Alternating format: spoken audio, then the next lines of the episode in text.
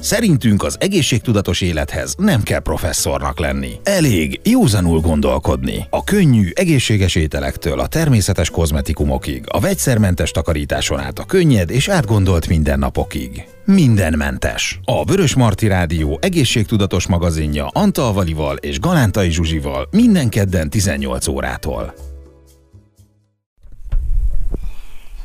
Kellemes estét kívánok mindenkinek a mai fehérvári beszélgetéseken belül mindenmentes, a Vörös Marti Rádió egészségtudatos magazinja, állandó helyi szakértőnk pedig Antal Vali természetgyógyász, táplálkozási tanácsadó. Szia Vali!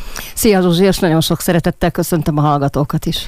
Remélem sokan velünk tartottak a múlt héten, hiszen ez az adás tulajdonképpen annak a folytatása. Az jutott eszembe, hogy hosszú éves pályafutásunk alatt ez az egy terület, amit még egyébként nem jártunk körbe. A fogak témaköre, és ehhez rágni rágtunk, de, csak valahogy a környezetével nem foglalkoztunk. Hát ott, nem, ott tovább mentünk igen, ott rögtön igen. a rágás után, csak azt tanultuk meg, hogy sokszor kell megrágni a falatot, igen. ez minden érdekében, de aztán tovább mentünk valóban. Most viszont a témához, ahogy a múlt héten már meg is ígérted, meglepetés vendégünk is van, dr. Szoboszla István személyében. Szia, nagyon sok szeretettel köszöntelek téged is. Szervusztok, jó estét!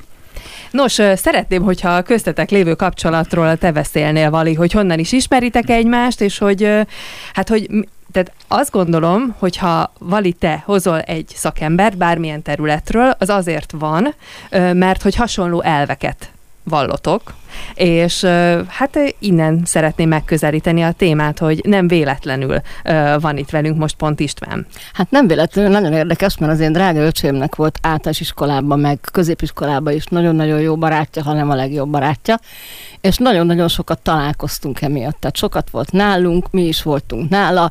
Közben én teljesen más szakterületről megismertem az édesanyját, ö, aki hajgyógyászattal foglalkozott, foglalkozik még.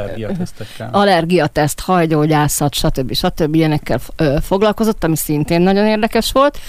És aztán elsodort minket a sors, mint ugye minden gyerekkori ismerettségbe szanaszerte mentünk, és még a vesztegzár, a covidos vesztegzár előtt talán pár héttel, vagy lehet, hogy pár nappal ö, keresett meg telefonon, és ha jól emlékszem, két és fél órát beszélgettünk, és nagyon-nagyon sok érdekes dolgot mondott nekünk, nekem, és úgy váltunk el, az, az egész ö, ö, fogszabályzással, fog, fog történettel kapcsolatban nagyon sok érdekességet tudtam meg, de nem lövöm le a poént, és aztán úgy váltunk el, hogy ezt mindenképpen folytatni kéne, de aztán ugye bejött a vesztegzár, bejött a Covid, bejöttek a következő vesztegzárak, aztán valahogy eltolódott, eltolódott a, a nagy találkozás mostanra, és hát nagyon nagy örömmel konstatáltam, hogy, hogy azon nagyjából velem egykorú férfi emberek egyike, aki nem hízott el, nem zsírosodott el, nem öregedett meg, úgyhogy valószínű ez sem véletlen.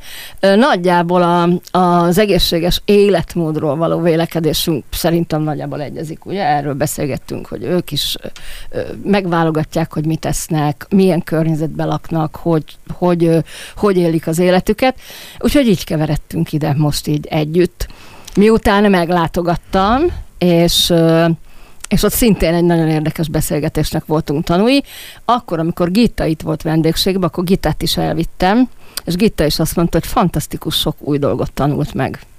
Én nagyon kíváncsi vagyok, mert ez tényleg egy általunk még érintetlen terület, az egész fogorvoslás, és rögtön az az első kérdésem, hogy hogyan jön a fogorvoslás a, a mindenmentesség elvéhez, hiszen mindenkinek van egy kialakult képe a fogorvosokról, hogy ez jó vagy rossz, meg fáj, nem fáj, ez egy másik történet, de úgy nagyjából bemegyünk egy fogorvosi rendelőbe, nekünk fogalmunk nincs, hogy mi történik, csak tudjuk azt, hogy jó gyerek módjára be kell ülni, és hagyni kell, hogy a fogorvos anélkül tudjon dolgozni, hogy mi rángatóznánk.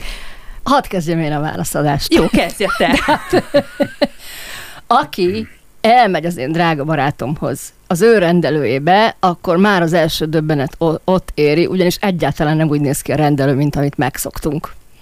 Teljesen máshogy néz ki, ami azt jelenti, hogy már az a fajta sztereotípia is, hogy ugye benyitunk egy ilyen fehér, maszkos helyre, ahol ilyen kőkemény székekkel sorba ülnek az emberek, és akkor a fehér csempékről visszaverődik még az izzadságszag is, és, és akkor egyszer csak halljuk a fúró hangját, meg a minden, és csak behívnak minket, és végig ott szorongunk. Na hát ez a rendelő nem így néz ki, de erről nem én fogok mesélni.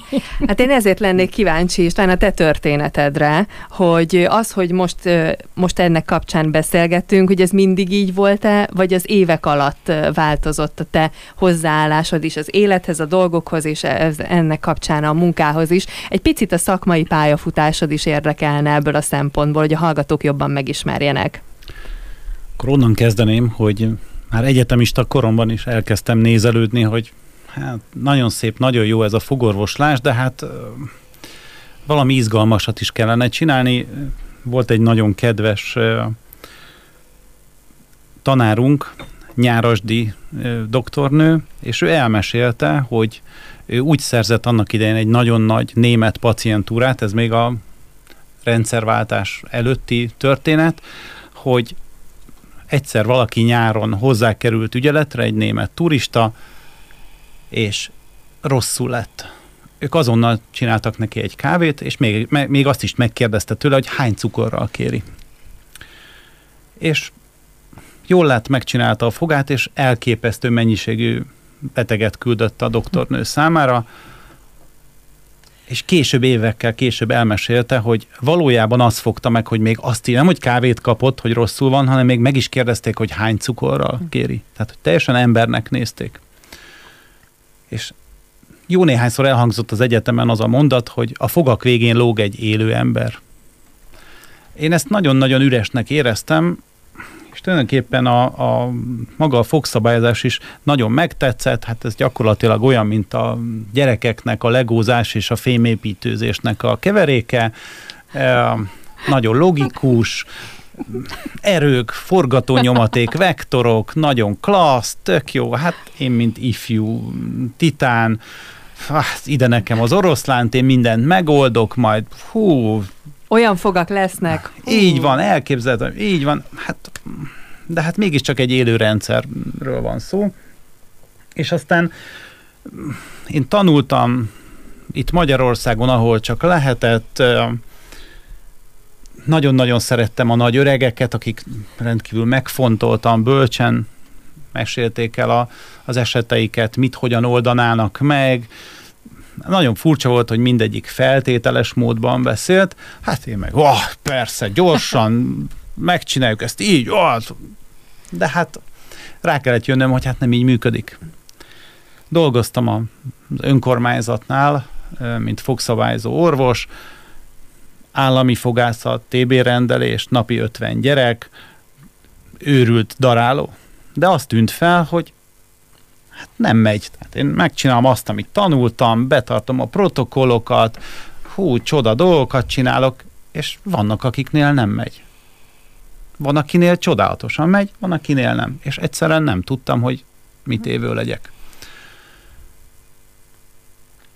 És aztán már később egyre nagyobb válságot okozott ez számomra, mind szakmailag, mind emberileg, hogy nem bizonyos dolgokhoz nem, nem tudok hozzá nyúlni. Ugyanakkor a fogszabályozás egy multidisziplinális szakma, kicsit érteni kell a sebészethez, egy kicsit a gyógytornához, egy kicsit a logopédiához, egy kicsit a fémtanhoz, a műanyagokhoz is egy kicsit. Nagyon sokrétű a dolog. És hogy mentem egyre több továbbképzésre, tanultam, tanultam, azt láttam, hogy hát mechanikusan már szinte mindent tudnak, jöttek az újdonságok, implantátumokat is használnunk már, 2004 óta izomterápiát is alkalmaznak, de még mindig nem az igazi. És aztán ebből a kiutat, vagy az első lépés az volt, hogy találtam egy kiropraktört, akinek az édesapja, a nagyapja is ugyanezt csinálta, és voltak olyan esetek, amit egyszerűen már kínomban megkérdeztem tőle, hogy hát tudna-e segíteni.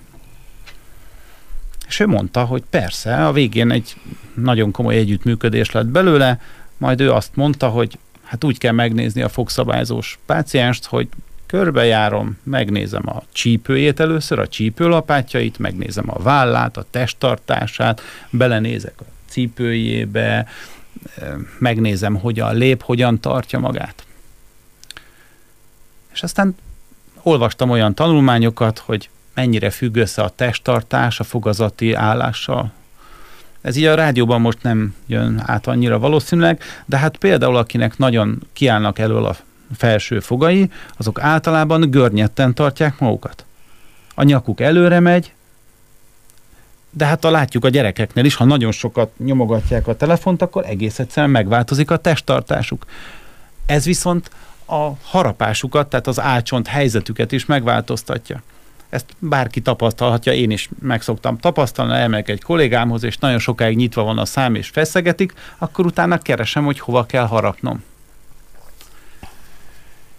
És aztán találtam egy amerikai statisztikát, ők ugye mindent mérnek és statisztikákat csinálnak, mert hogy a biztosítók a haszorra mennek rá, ezért csak a hatásos terápiákat támogatják.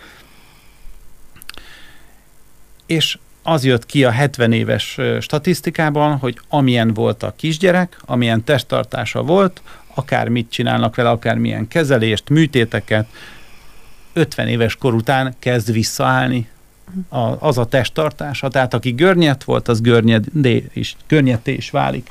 És akkor gondolom a foga is követi. Így van, a foga is megy uh-huh. vissza. Tehát tulajdonképpen ennek az egésznek, majd ugye mi mindjárt folytatod, de akkor azt, azt mutatja be, hogy a fogak mindent lekövetnek? Tehát, hogy nem egy ilyen nagyon fix dolog, hanem amilyen a testtartás, igen, amilyenek igen. mi vagyunk, olyanok Tehát lesznek tulajdonképpen nem az történik, hogy én a falba beverek egy szöget, vagy befurok egy mm, csavart, hanem az egy élő rendszer, a mhm. csont felépül, leépül. Ezt már régóta tudják, hogy például az űrhajósoknál vették észre, hogy súlytalanság állapotában a csont megritkul. Azért mm, fogják ölben a visszatérő űrhajósokat, mint gólya viszi a fiát, mert hogy a csont ritkul, hiszen nincs gravitáció. Már ezt használják a sportban, szépségiparban, ezek az antigravitációs mm, sporteszközöknél, mert egyszerűen elgyengül a csont. És ugyanez a helyzet a fogszabályzásban is, hogy ha nincs megfelelő izomerő, akkor nincs megfelelő csontosodás. Miért vonzók annyira például a, a hölgyek számára a vízilabdás fiúk? Mert hogy saját testsúlyjal egy sűrű közegben dolgoznak, ezért a csontjaik is szélesek, erősek lesznek, mert az izomzatuk is erős. Ugyanezt történik a, a fogászatban, fogszabályozásban, hogy kb. 70 éve egy német fogszabályozó orvos megfigyelések alapján azt mondta, hogy hát az izomtónus, az izomfeszülés határozza meg, hogy hogy áll a fogsor, a csontozat.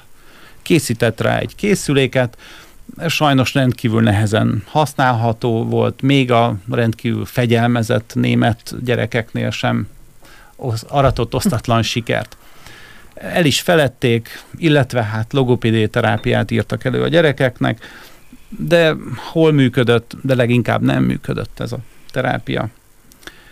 És aztán ahogy a, a tudomány fejlődött és a diagnosztikai eszközök finomodtak, rájöttek, hogy tényleg az izomtónus, az izomfeszülés határozza meg a csontosodás mértékét 70%-ban. Abszolút zárójelbe tenném, hogy megkérdőjelezhető elég sok reklám, TV reklám, ugye nőknek csontritkulás az egy veszélyeztetett, vagy veszélyes betegséggé válhat.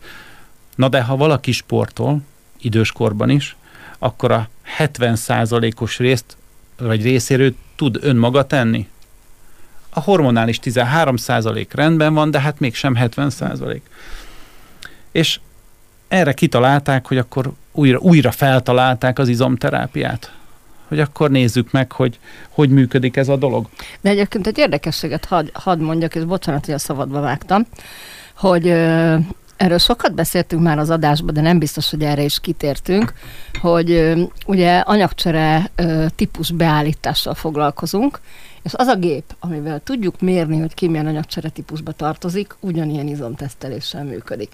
Tehát még, még az is az izmoknak a munkájától függ, hogy az emésztésünk milyen, és hogy hogy bírunk bizonyos ételeket megemészteni. És nem, nem csak a perisztaltikus mozgás, ami ugye a belső szerveinknek az izma, hanem szó szerint kineziológiai izomtesztel tudunk visszaellenőrizni, ami a karban van, tehát karhúzogatással, vagy a, a karba mérjük, Például azt is, hogy kinek milyen ételintoleranciája van, és ez nagyon-nagyon jellemző az, hogy akinek nincs rendben a, az egész izomrendszere, nem mozog rendesen, annak a lehető legváltozatosabb nyavajái elő tudnak jönni. Hát itt most alátámasztottuk, hogy a mozgás az nagyon sok szempontból fontos, vagy mindenből is ö, fontos, és nem csak amit ö, így a diéták kapcsán akarnak velünk ö, elhitetni. Na de menjünk tovább, mert azért ez ö, egy kulcsfontosságú dolog, de egyébként engem ez az egész ö, arra a következtetésre juttatna, ö, és majd megcáfolod, vagy megerősíted, hogy tulajdonképpen, ha te, mint fogszabályozó szakorvos, ö, rendbe teszel egy fogsort, mondjuk sikerül, ott működik minden, de az illető sem, sem változtat, vagy tehát éli ugyanúgy az életét, akkor gyakorlatilag ez egy vissza, vissza, önmagától visszaálló dolog lesz? Tehát, hogy akkor tud-e tartós lenni az eredmény? Azt, hogy kinél marad ez tartós, nem tudom megmondani előre. Ez megint filozófia, tehát nem én rontom el a fogazatát, tehát nem is én tudom helyreállítani. Én csak annyit, én nem tudom meggyógyítani, én soha senkit nem gyógyítottam meg, én azt gondolom. Én annyit tudok tenni, hogy irányba tudom fordítani, segítek neki elindulni azon az úton, ami ahhoz vezethet, hogy szépek legyenek a fogai, és szépek is maradjanak, illetve az eszközöket tudom hozzárendelni.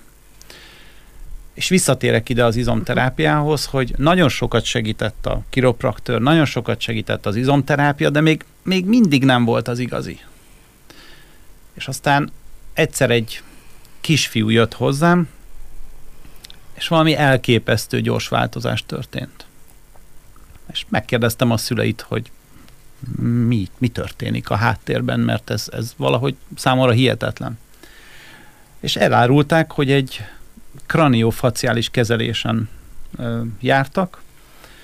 Erről azt kell tudni, hogy az izmokat hártyák borítják, amik, ha nézel egy csirkecombot, már aki persze hm. eszik, Vali nem biztos, de látott már ilyet, akkor ilyen fehéres átlátszó hártyák borítják a húsokat, vagy a marhalábszárat, ahogy elvágják, közötte az a márványos rész, az a legértékesebb, és mi erről még azt tanultuk az egyetemen, hogy vannak ezek a hártyák, ezek mm, azt csinálják, hogy elcsúszanak egymáson az izomkötegek.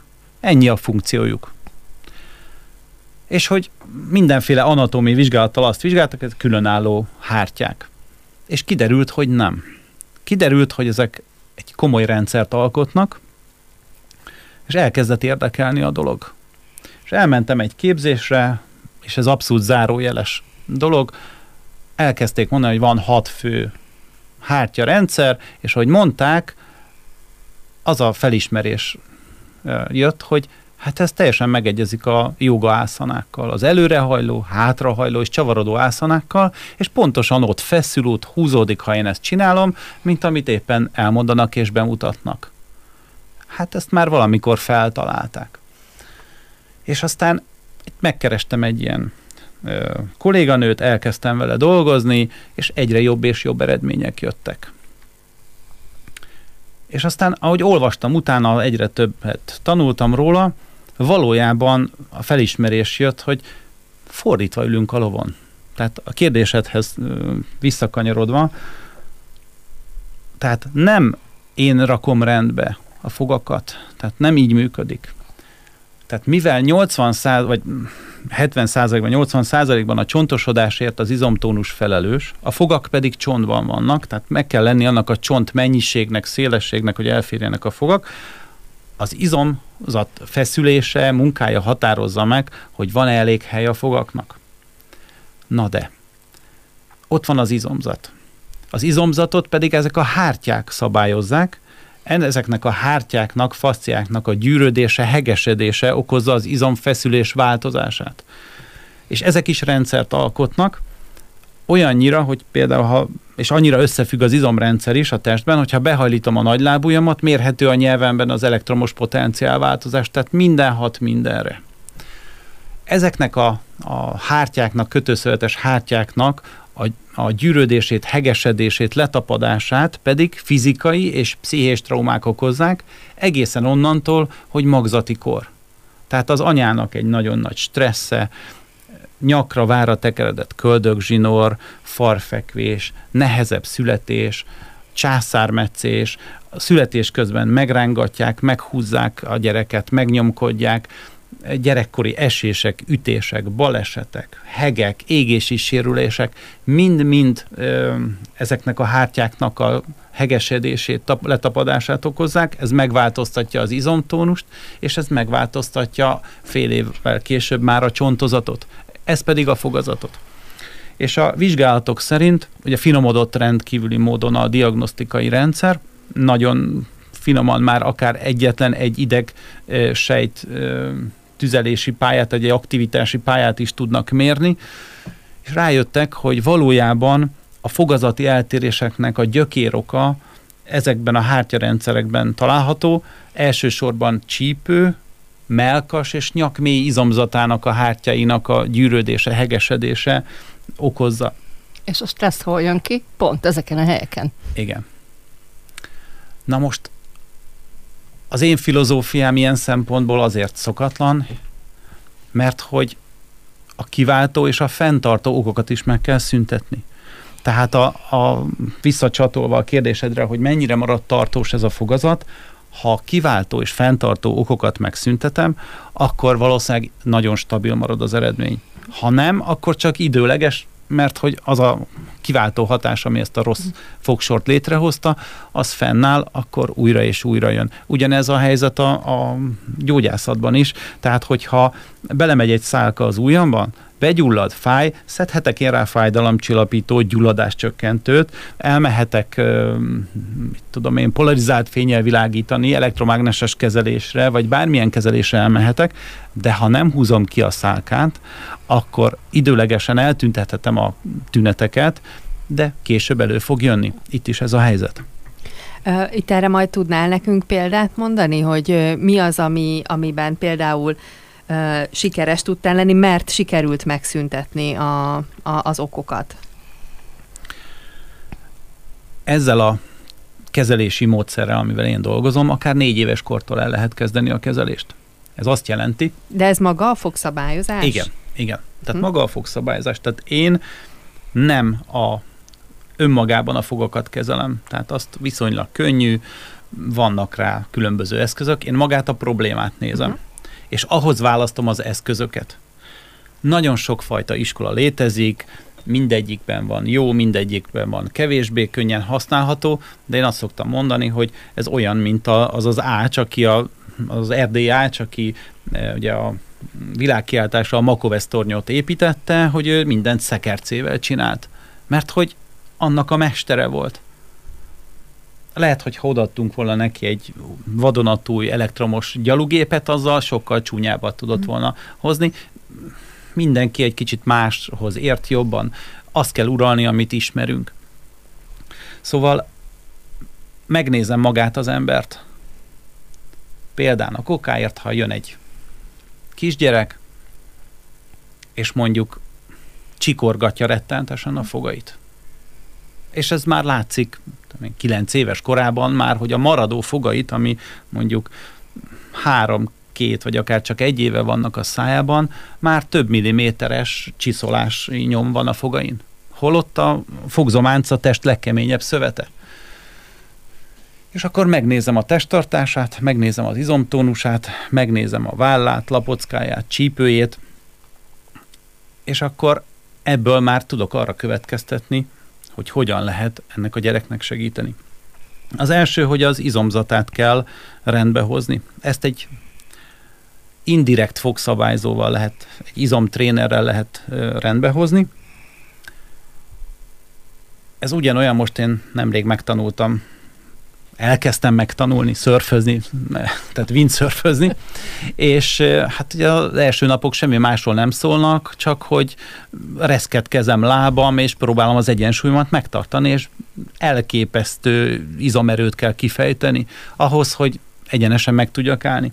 Ugyanez a helyzet a fogszabályozó izom trénernél is, hogy bekerül a páciens szájába, akár gyerek, akár felnőtt, és nagyobb, lötyög a szájában, furcsa módon, tehát ez nagyon furcsa a pácienseknek, hogy lötyög, ez egy puha szilikon gumianyag, és ahogy lötyög, kénytelen állandóan korrigálni. Ezáltal trenírozza az izomzatát, ahol nagyon-nagyon feszes és nagyon szorít és görcsösen tartja, ott kilazítja, ahol viszont nagyon gyenge, például akinek, ahol nagyon kiáll a foga, ott gyenge az ajka, segíti, tornáztatja, edzi, egyre erősebbé teszi. Ugyanakkor nem teljesen ilyen egyszerű, hiszen különböző segéd részek vannak benne, például megtanítja a nyelvét, hogy hogyan kell helyesen nyelni. Tehát itt nem egy-egy izomról van szó, hanem egy egész izomrendszerről. Például egy 9 éves gyerek legalább napi 3000-szer nyel. Hát ha belegondoltok, hogy ez egy nagyon-nagyon mélyen beivódott, beégetődött reflex. Egy hibás reflexet, tehát a, a nyelve rá kell, hogy simuljon a szájpadlására, és belülről nyomja kifele a fogakat. Ez a megfelelő gyakoriság és erő a fogaknak ahhoz, hogy szép kerek íve legyen, és egy nagyon szél, széles szimpatikus mosolya legyen valakinek. Ez a fogpaszta reklám típus. Ez a fogpaszta, igen, az amerikai rágógumi és fogpaszta reklám típus. Apropó szabad, ne feled. Most egy laikus kérdést teszek fel, én tudom rá a választ, de szerintem a hallgatók nem. Hogy beszélünk itt izmokról, izéről, erről a szerkezetről, amit ilyenkor beraksz, erről a lazáról, és egy laikus megkérdezheti, nem lenne egyszerűbb rágózni? Igen. A rágónak szerintem sok más rossz hatása van, illetve csak a, az oldalsó hát én ezt nem tudom magyarul, masszéter izmokat, tehát itt uh-huh. az állkapocs szegletnél lévő izmokat erősíti. Van is ilyen, tehát ez a rágógumi fej, Amerikában ez jellemző, tehát a rágógumi szokások, rágógumizási szokásoknak és divatnak megfelelően változnak a, attól lesz az állkapcsok szögletes. Arca.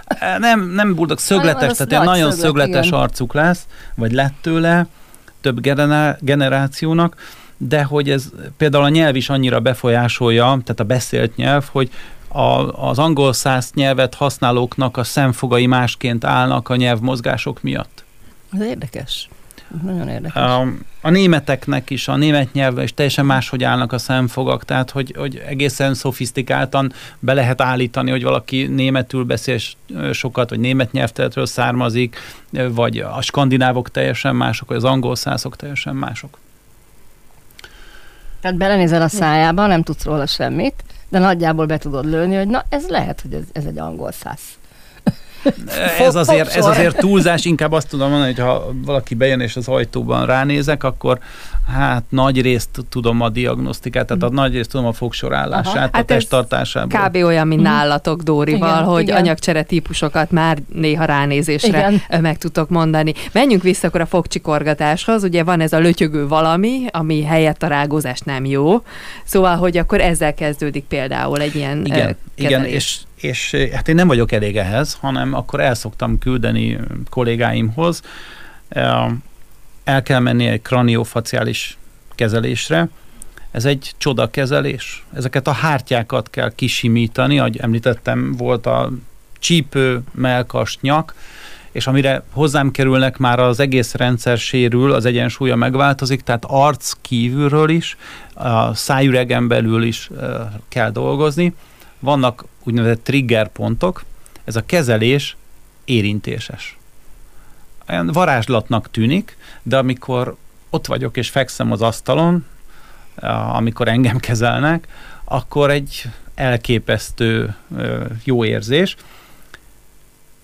A páciensek is, tehát mindenki saját magának ki tudja ezt tapintani, ha például a saját kulcsontján a nyaka alatt elkezdi tapogatni a kulcsontját finoman, vagy itt a nyaki háromszöget, akkor találhat saját magának kis csomócskákat, és hogyha egy picit megnyomja, utána egy kicsit ellazítja, akkor érzi, hogy meg kimasszírozza magának, akkor milyen finom. Pláne, ha azt más csinálja, el tudok lazulni, az egy nagyon klassz dolog.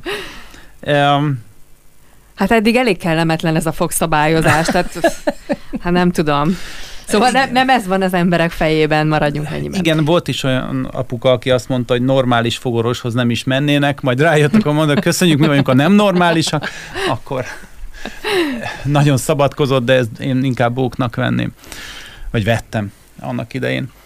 E, aztán, hogyha véget ért ez a kraniofaciális kezelés és a trénerterápia, az izom e, trenírozó terápia, abban az esetben van olyan, hogy el kell menni kiropraktörhöz. Ez már egy sokkal kellemetlenebb dolog. Um, ő mit csinál? Ő a nagy ízületeket rakja helyre. Van átfedés a két terápia között, ez egy kicsit azért erőteljesebb beavatkozás, sokan nagyon-nagyon félnek tőle. Én 27 éve dolgozom kiropraktörrel, valamit csak ő tud megoldani. Tehát akinek már olyan régóta rossz a testtartás, hogy a csigolyái el vannak ö, csúszva, a csípője meg van billenve, az állkapcsa nincs a helyén, ezt a kiropraktor az ujjaival helyre tudja masszírozni. Természetesen ennek is van határa, tehát ö, ez most úgy tűnik, hogy ez a, ez a bölcsek köve, és mindent tudok, de valamennyit tudunk segíteni, az egyik embernél egészen sokat, vagy szinte mindent, van akinél meg nem. De ez, Bocs, hogy közbeszólok, a hallgatóknak szeretnék segíteni, hogy a hétköznapi nyelvben a kiropraktort is csontkovácsnak hívják. Igen, erre akartam De egyébként kérdezni. a kettő nem ugyanaz. Uh-huh. Tehát a kiropraktornél sokkal árnyaltabb, ö, ö, sokkal árnyaltabb fogások vannak. Ö, és ugye ö, általában a csontkovács csak ö, ropogtat belénk térdel húzkod, míg a kiropraktor nem, tehát rengeteg lazító mozdulata van, nagyon finom izületi ö, ö, kompenzációkat tud csinálni, de nem fájdalmatlan. Igen, sem. nem is, ő nem rángat, nem recsegtet, uh-huh. nem ropogtat, az ujjaival dolgozik. Van, amikor nehéz eldönteni, hogy csiklandoz vagy fáj, a legrosszabb a kettő együtt. Igen. A gyerekek Igen. annyira nem szokták szeretni a, a kraniofaciális kezelést, imádják, de a, a, a kiropraktört nem szokták annyira szeretni. Ugyanakkor meg vannak olyanok, akik imádják, hogy jaj, megkönnyebbülnek, mert hogy hirtelen mozdulatoktól olyan megkönnyebbülést, olyan görcsöket, feszüléseket azonnal felold. Nekem egyébként a jogaoktatóm jut eszembe, aki órákon eh, mindig azt mondta, hogy ne most legyen jó, majd utána amikor éppen uh, meg kellett tartani valamilyen uh, nehezebb pozíciót, bár hát kinek milyen nehéz. Szóval, hogy ez is olyan, hogy utána viszont uh, jó a végeredmény. És aztán uh, itt a Covid alatt uh, online továbbképzések voltak, ami kinyitotta a világot, hiszen mindenhol voltak, meg vannak továbbképzések, viszont elképesztő összegekbe kerülnek, és a Covid alatt pedig nagyon-nagyon olcsón, vagy sokszor ingyen is lehetett továbbképzéseket hallgatni, és találtam Leicesterben, Angliában egy ö, idős professzort, először még szkeptikus is voltam vele, és aztán tátott szájjal bámultam, hallgattam az előadását, egy 20 éves követéses vizsgálat ért véget ezzel a módszerrel, a Leicesteri Egyetemen minden 7 éves gyereket leszűrnek, hogy kell neki fogszabályzás, vagy nem kell fogszabályzás. Majd akinek szükséges, felajánlják a kezelést. Ez egy nagyon-nagyon drága kezelés, 7 ezer e, fontba kerülő kezelés. Viszont aki végigcsinálja ezt a izomtréner kezelést, végigcsinálja a kraniofaciális kezelést, a gyógytornást, kiropraktört, annak ez ingyenessé válik nagyon jó az, a beteg megmaradási százalékuk, és a 20 éves követési vizsgálattal az derült ki, hogy 95 százalékban olyan eredményes volt ez a terápia, hogy nem kellett később komoly kezelés, vagy ha kellett, akkor egyes fogak egy kicsit el voltak fordulva, el voltak dőlve, de nem volt csontozati, nem volt izületi eltérése a gyerekeknek. Ugyanez a statisztikai szám Amerikában tragikus, mert hogy az esetek 50%-a műtéti eset, illetve már nem is ö, hosszú távú retenciót, tehát a kezelés utáni fogak fixációját ö, kérik, hanem örök életre. Tehát megváltozott ennek is a terminusa. Nagyságrendi különbség van a kettő között. És aztán ezt tudom alkalmazni a felnőtteknél is, vagy az idősebbeknél, tehát a, a rögzített készülékes kezeléseknél is. Tehát rá lehet tenni egy harmadik fogszabályzót a rögzített készülékre, egy ilyen izomtrénert, amit éjszaka hordanak, nappal tornáznak benne, és tulajdonképpen ugyanezen a láncon végigmennek a kraniofaciális kezelésen, az izomterápián, és a, ha kell, akkor a, a kiropraktorön is. És ugyanakkor az egész testüket kell kezelni.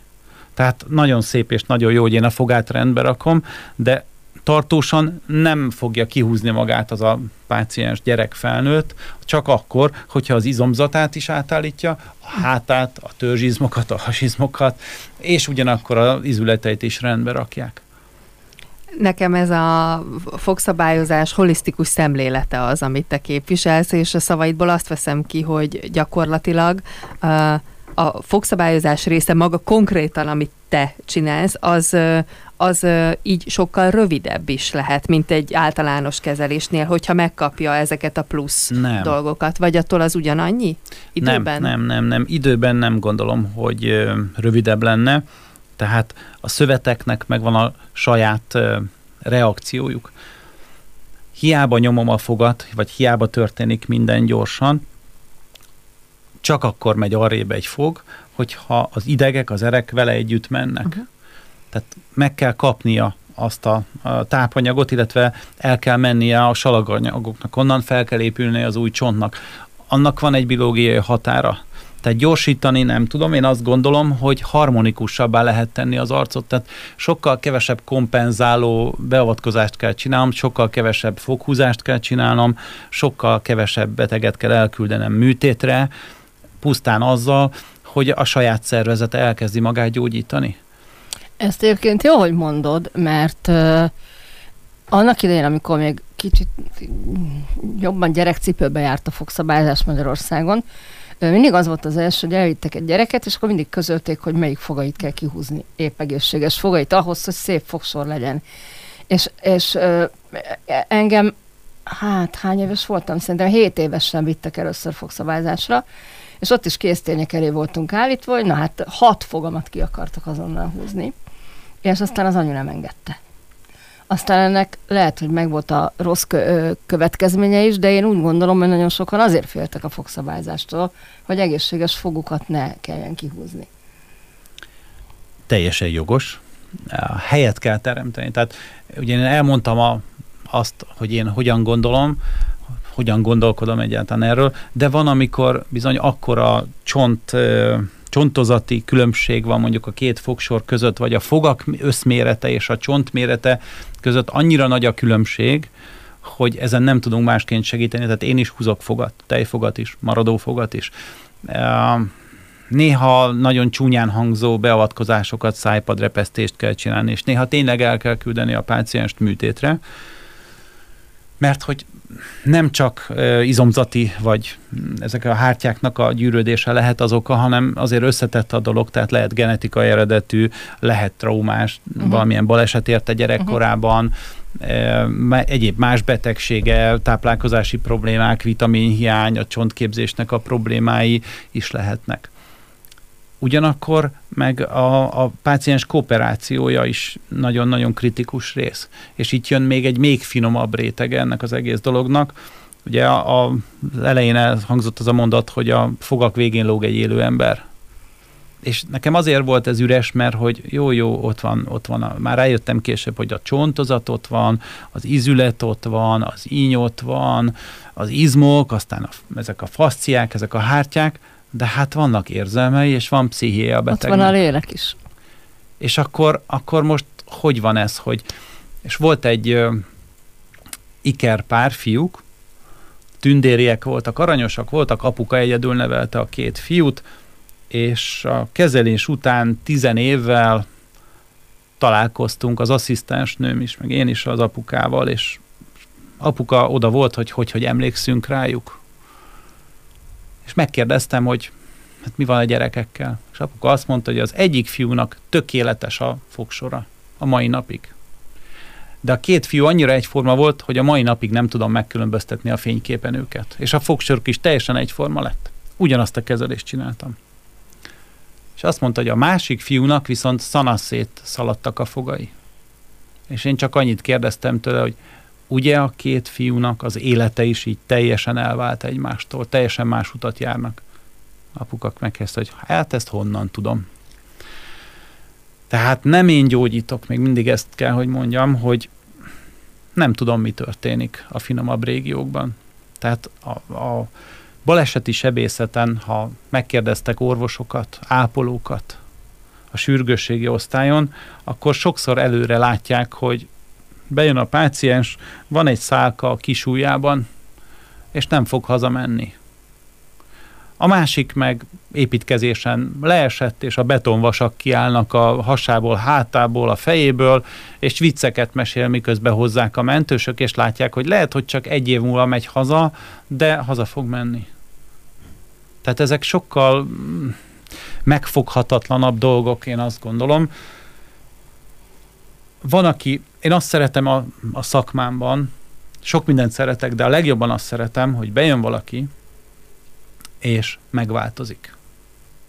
Nagyon csúnya a hasonlat, és nem, tehát nagyon áttételesen igaz az, hogy, hogy bejön a, a hernyó, és akkor bebábozódik, átváltozik, és pillangóként megy el.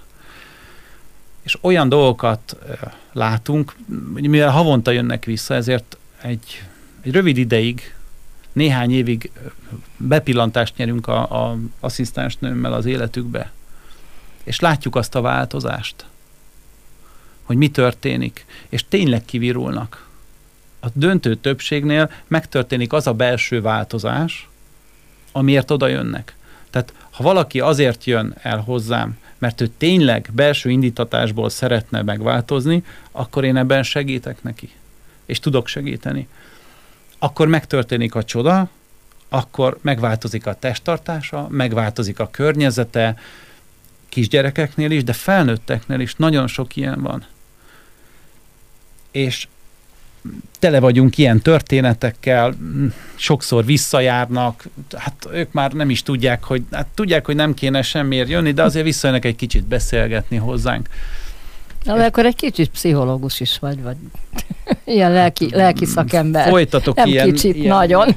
tanulmányokat is, csak visszarettent a harmadik szakvizsgámtól az a tény, hogy egy évig klinikai gyakorlatot kellene folytatni, csak hát akkor mikor dolgozom és mikor keresek pénzt, tehát hogy nagyon elkezdtem tanulni egyébként a, a pszichológiát, de, de hát ennyi életem nincsen, hogy mindenbe tökéletesen belássam magam.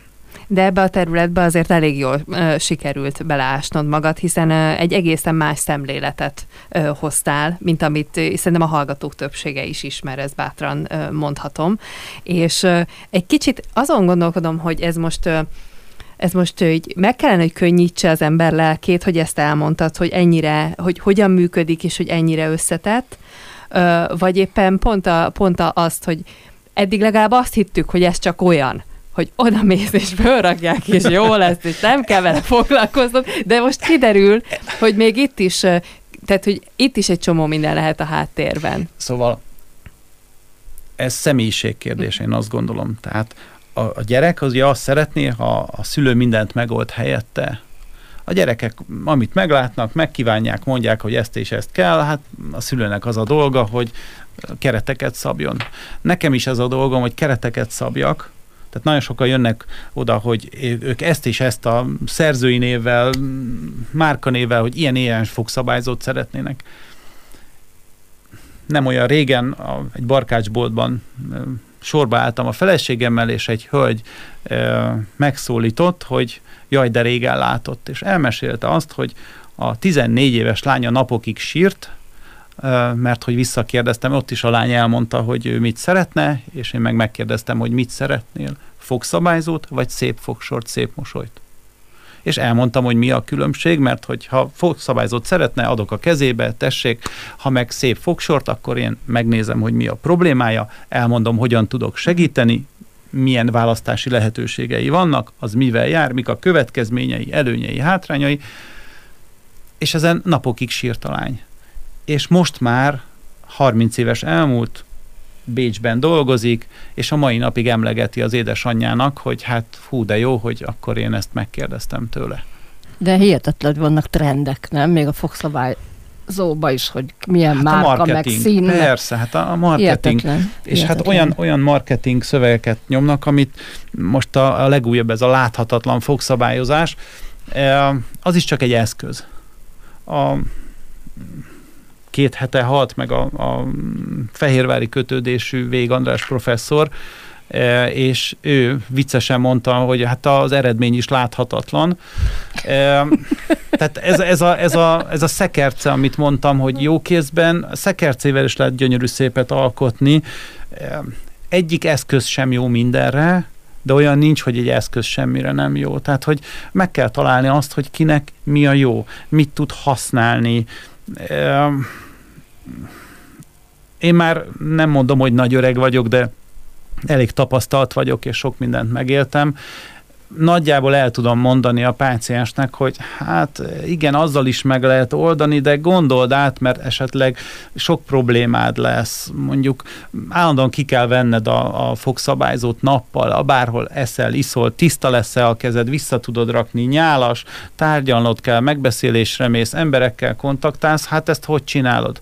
Nem biztos, hogy gusztusosnak tartják, hogy 20 centis nyálcsíkot húzol ki a szádból, vagy nagyon sokan szeretnek, hú, ne látszódjon, és akkor hát az, az belül legyen az a fogszabályzó, és, és tényleg nagyon klassz, gyönyörű, csak tudom, hogy nagyon szép, nagyon jó, de gondolj bele, hogy minden nyelésnél rojtossá szaggatja a nyelvedet.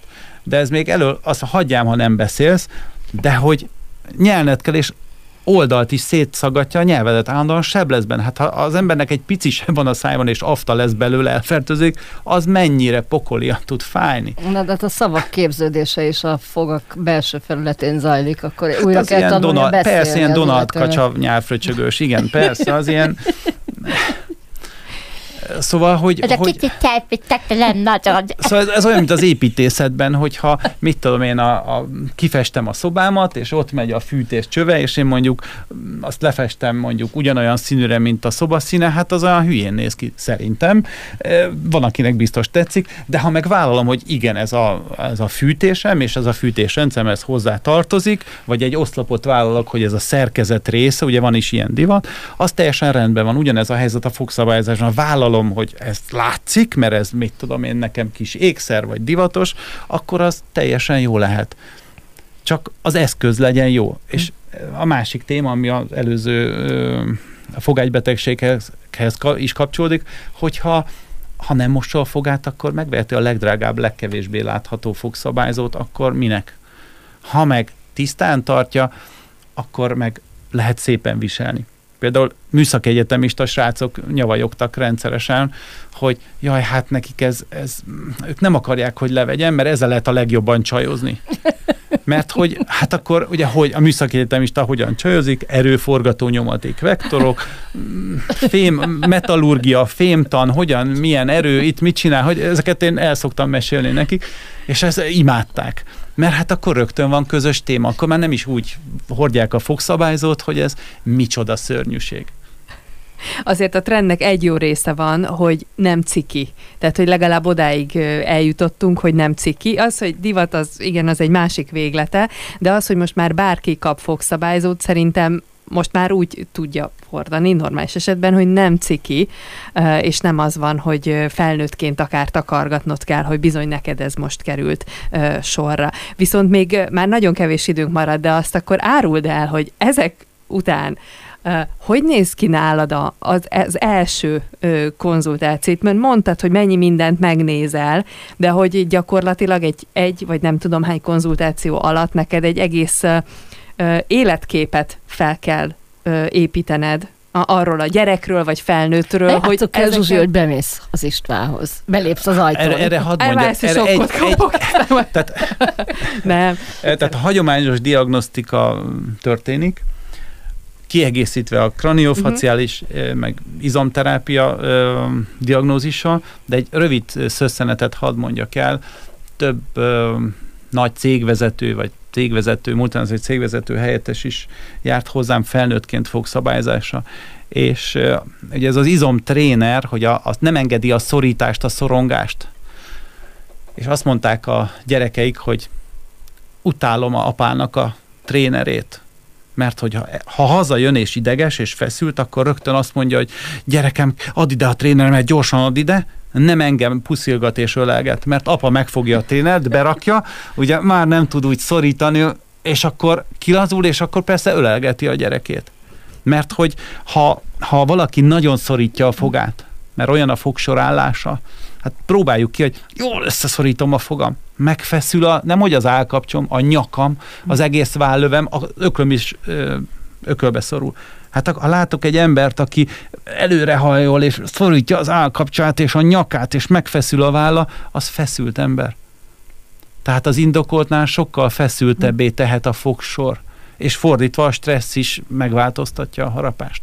Tehát, hogy ezt a részét is végignézzük a, a diagnosztikánál most már mindegy, hogy mikor kezdődnek a hírek, ezt még akkor is meg fogom kérdezni, hogy hogyan, uh, hogyan ne féljen az ember, mert mindaz, amit uh, elmondtál, vagyis uh, az jutott eszembe így, ahogy beszéltél, hogy, hogy a, a fog is, tehát a száj, és azért az embernek szerintem egy ilyen nagyon intim területe. Tehát egyrészt úgymond meg akarja válogatni, hogy ki a fogorvosa, mert hogy azért a, akárki, azért ne. Meg hát nyilván nagyon fontos tényleg annak a személyisége, hogy hogyan áll hozzá, és hogy ez a félelem érzet ne legyen benne, mert azért a fogszabályozás, így ahogy elmondtad, egy, hát alapvetően azért eltart egy darabig, meg még kiegészül más terápiákkal is, és így az ember, vagyis a hallgató most így ül, hogy hmm, ennyi minden, meg húha, hát akkor nem tudom, hogy most, most nem kéne félnem bennem legalábbis a fogszavi előtt nagyon nagy félelem volt, hogy ez nekem milyen fájdalmakat fog majd ö, okozni. De nagyobb volt az, hogy szerettem volna, mint, én, mint én a erre sok mindent szoktam mondani, az egyik az, hogy én nem érzem a páciens fájdalmát, tehát nyugodjon meg, én nem fogom érezni, kivéve ha megharap, de azt ne tegye. Illetve amíg én nem, nem, rajta, nem látja rajtam a páciens, hogy én félek, addig nyugodjon meg, mert addig nincsen baj, meg különben is ott a YouTube majd legfeljebb megnézzük rajta. Tehát eh, azért én próbálom oldani a, a pácienseknek a szorongását. Eh, saját magammal foglalkozom, tehát próbálom a saját ezt úgy hívják, hogy önismeret. A személyiségemet próbálom olyan alakítani, hogy én legyek nyugodt. Ez egy terapeutai tudati szint, tehát amikor én leülök a szék mellé, akkor minden megszűnik. Nekem kifejezetten nehéz kereteket tartani, mert az órát sem. Tehát ránézek az órára, és nem látom hány óra van, mert hogy ben vagyok a pillanatban. Ráadásul a kislányomnak elpusztult kutyája, és most egy Auszit, egy ausztrál juhász kutyát kért, és egy végtelenül kedves kutya, aki mm, előfordult, hogy a, a zokogó síró gyerekhez beszaladta a rendelő várójába, és belerakta a fejét az ölébe. Hosszú másodpercekig tartott, míg az okogó gyereknek feltűnt, hogy mi történt, és onnantól kezdve semmi. Úgyhogy azóta az történik, hogy a, a problémás pácienseknek le kell ülni a kín a teraszon. a és, tartozék és, a rendelőnek. És addig kell simogatni a kutyát, amíg azt nem mondja, hogy ő már jól van, akkor bejöhet, és meglepő módon van több születési sérült kisgyerek, és meglepő módon a nehezen, ezek a gyerekek rendkívül nehezen kezelhetőek egyébként, és inekció, minden beavatkozás nélkül ezek a gyerekek hagyják magukat, mert addig simogatták a kutyát, van, aki csak kettőt simogat rajta, van, aki tíz percig gyömöszöli a kutyát. Tehát valami elképesztő, hogy, hogy milyen jó hatással van a gyerekekre. Illetve hát ugye én végzett hipnodonta, hipnoterapeuta vagyok, tehát van más eszköz is a tarsolyban, de hát az egy teljesen más és hosszabb téma. Ez majd a következő Igen, ez most szerintem. már mindenképpen, mert engem itt Attila megver a hírek miatt. Viszont akkor azért örülök, mert akkor ez azt jelenti, hogy folytatjuk ezt a beszélgetést, mert itt azért most csak a felszínt kapargattuk meg, de nem, de azt gondolom, hogy itt még ez a téma is bőven megérne egy misét, meg még egy csomó minden más is, meg hát valit most nem is hagytuk szóhoz jutni, de köszönöm, hogy itt voltál. és köszönöm szépen a mai köszönöm. beszélgetést dr. Szoboszlai István fogszabályozó szakorvos, orvosnak, minden mentes pedig egy hét múlva. Köszönöm, hogy itt voltatok. Köszönöm. Vörös Marti Rádió. Rólad szól.